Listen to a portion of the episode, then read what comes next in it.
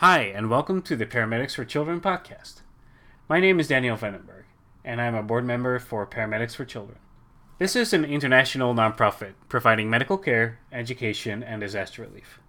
Together with Sarah, my fellow board member and wife, I recorded a series of conversations with Roger Harrison, who founded the organization in 1997 and continues to run it from Copan Ruinas in Honduras. In these podcasts, Roger tells us about building and operating the charity from Hacienda La Esperanza, his home and headquarters of Paramedics for Children. In this episode, Roger tells us about what brought him to start Paramedics for Children and how he laid the foundations that make the organization what it is today. If you want to learn more about us and support the work that we do, please visit paramedicsforchildren.org or connect with us on Facebook, Twitter, and Instagram.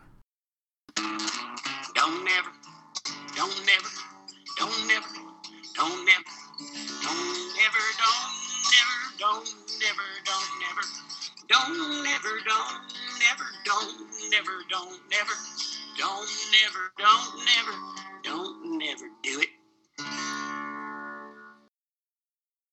Let me think here. How did everything get started? And you know, and I and I guess um, it all started. Uh, actually, it started uh, started way back in the mid '70s after I'd come out of college.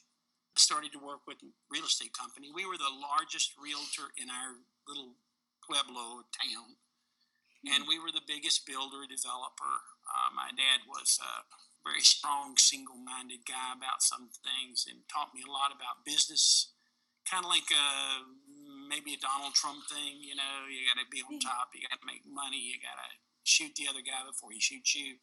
So I spent my first twenty years of my working life. I guess you could call it your working life. You know, when you get out of school and you, you actually stop calling your mother or your father for money. You're making your career. You know, you, you can buy your own clothes and you don't have to ask anybody. How, you know, um, with that said, uh, I was doing pretty good I went to work with my dad, and uh, I had a real job. Mm. He said, he said, if you want to come work here, first of all, he said, what do you want to do? I said, I want to sell, Dad. Why do you want to sell? I said, there's money in it. There's a lot of money in it. I want to sell, make commissions, do very little work, become rich. He said, well, if you're going to sell houses, you have to understand how they're built. So here's the deal. You have to come in, you have to work with all of the subcontractors for two or three weeks or until I feel like you've been tortured enough. And so uh, that's what I started doing, working with all these workers, which really gives you an incredible insight into what a business is about. I think if anybody owns a factory, and from there I got to make my first real estate sale. Nobody had a lot of money, so my first contract, I had the guy's signature in his wristwatch which my dad said at that time, you probably are going to be a good salesman. Can't have money, but I needed. It says, you know, for one dollar or other other considerations, monetary considerations, I got his watch. That's how I got into selling real estate, and that was really a good business for me as a young man. You know, growing up in the '70s and then the eight, then you know, coming into the '80s, having my first child, I was making very good money.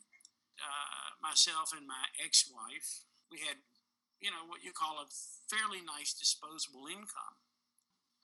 And uh, suddenly one night I was at the country club uh, with my wife and and uh, my parents, and you know, enjoying the toast of the town, being you know pretty pretty good at what I did, making money for the family. And uh, I got buttonholed by a local car dealer and um, he said, "Oh, you're doing great. You're doing really great. You're so smart. Everybody thinks you're so smart. Have a lot of money."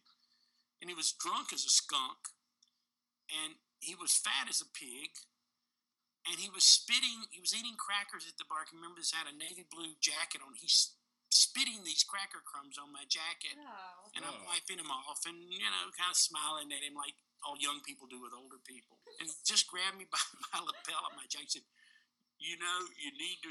The, the key to everything is making money. You don't make money, you don't make shit." And suddenly, for me, uh, Daniel, I looked at his. I looked at. it, I realized, my God, I'm looking at myself 20 years in the future. Oh, This is Wow. me. I'm talking to. Yeah. And at that point in time, I decided this is just not what I want to do. And I had, and I was just before the age of 40, I had made a pretty good, pretty big real estate deal with my dad where I would have made, you know, uh, well, as I always said I set a goal and I don't want to, you know, embarrass myself. And well, actually, I have no problem embarrassing myself, but, um, you know, to say this, but I had set a sum of money that if I ever made that, I could retire Mm-hmm. And I was saving my money like crazy. You know, I was working hard, saving my money. And I told my dad, I said, if I make this deal, I quit. I walked back to the table, I looked at my mom and dad, and I said, Dad, uh, you know that deal we're working on? He said, Yeah. I said, Well, if I make that deal, I quit. And he just looked at me and laughed. He said, You're drunk. You don't know what you're talking about. You know, what did what did so and so tell you at the bar? I said, More than you can ever believe, Bob. And uh, so I made the deal. And at the age of 40, I had enough money in the bank that I could quit. For how long, I don't know. In this day and age, particularly when you're young, you want cars. And mm-hmm. one time I had three Corvettes, a couple airplanes, and trying to, you know, just living the, the high life, which I think all of us do. You know, everybody from the age of 25 on wants to make money. And then probably when you hit around 40, you start thinking, what's it all about? You got kids, you're thinking about life, you're, you, you, you, your, your triangle gets a little different. And so uh, I said, look, I, I, uh, I, I'm really unhappy with this. And of course, my ex-wife said, oh, you're going through midlife 40-year-old crisis. I've got a friend named hmm. Bob that's a psychiatrist. He can talk to you. And I, so I talked to oh. Bob, and I realized more than ever, he was the last person I wanted to talk. yeah, yeah, he was one of these on-track psychologists that was going to get me back in the in the groove. Right. He said, "Roger, you just lost your groove." Because you know back then we all wore leisure suits, so you're in the groove, or you're in the groove, or you're out of the groove. John Travolta, yay! But you know, my life is a, is a tapestry, as yours is, and it's Sarah's. We all, you know, Sarah's starting her own, you know, big business, and she's, you know, making a lot of of uh, well, she's like the duck, you know, on the top of the surface of the water, she looks calm, but underneath them little feet are just digging in, you know. And and I think I think you know, Sarah Daniel, I think we all find ourselves in that position in life where we're just, you know, paddling like hell, trying to look cool on top of the on the surface, but underneath we're going like, what the hell am I doing? Which foot goes where? How? Where? Paddle, paddle, paddle, paddle, paddle, paddle, paddle.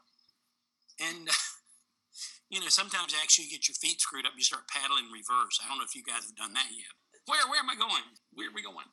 It's always a self-checking thing. But anyway, and I'm and I'm, I'm going to change that to a more shorter version. You rediscover yourself, and everybody basically, whether they know it or not, reinvent themselves every morning when they get up. You know, who is the gorilla in the mirror looking at me? I don't know you. Well, you know, you and Sarah are young. You know, you're in your 30s and 20s or wherever you guys are, and uh, you know, uh, you have your youth, and youth is really wonderful. God, I just spent the living shit out of mine. But the story, I, you know, I decided to change my life and met uh-huh. a friend. Well, I, I, just hadn't have a drink with an old friend who, who I said, Lloyd, what do you do for a living? He said, Well, I save lives. I said, You what? I save lives. And Lloyd was never the brightest bulb in the chandelier where I went to high school, but I loved him. Uh-huh. I said, What do you mean you save lives? I work for the local rescue squad. That's what I do. We save lives. And I'm thinking, uh-huh. Well, that sounds pretty cool. How do you do that? Well, you have to go to the community college, and then you have to get your EMT, and then if you're really smart, you can go and get your paramedic rate. And I'm going like, damn, dude, you just handed me what I wanted to do well, what's it like? Well, you're going to see lots of people killed and dead in death, but you're going to also save a lot of lives, and you're going to deliver babies, and you're going to and you're going to be called an ambulance driver when you're really not an ambulance driver. And mm-hmm. I said, sounds perfect. Where do I sign up? And that's how I became a paramedic. And of course, my the psychologist who was helping me and my ex-wife said, "This is so good for you. It's just so very good for you because you need a little change." And and, it, and this could be like your new hobby. Guys, when you get on an ambulance and somebody's been gunshot and you're between them and, and absolute immortality, that's not a hobby. no. That's uh, that's sheer terror. what, what, what, what, what, what, what do I do? You know, like Bullwinkle the moose, you're doing the antler dance, you know, in circles, going, oh, oh, oh, wow, you're hurt. We need to call 911. Whoa, we are 911. So I guess, you know, to sum this part of, the, of my life up, there comes a time when you learn that you are 911. If you're not going to fix the situation, then who the hell is? So that brought me to becoming a paramedic, and a paramedic, of course, brought me to Honduras which is another whole other story. But yeah, it's about it's about adventure. It's about making the world a better place. Uh, above all, it's about life.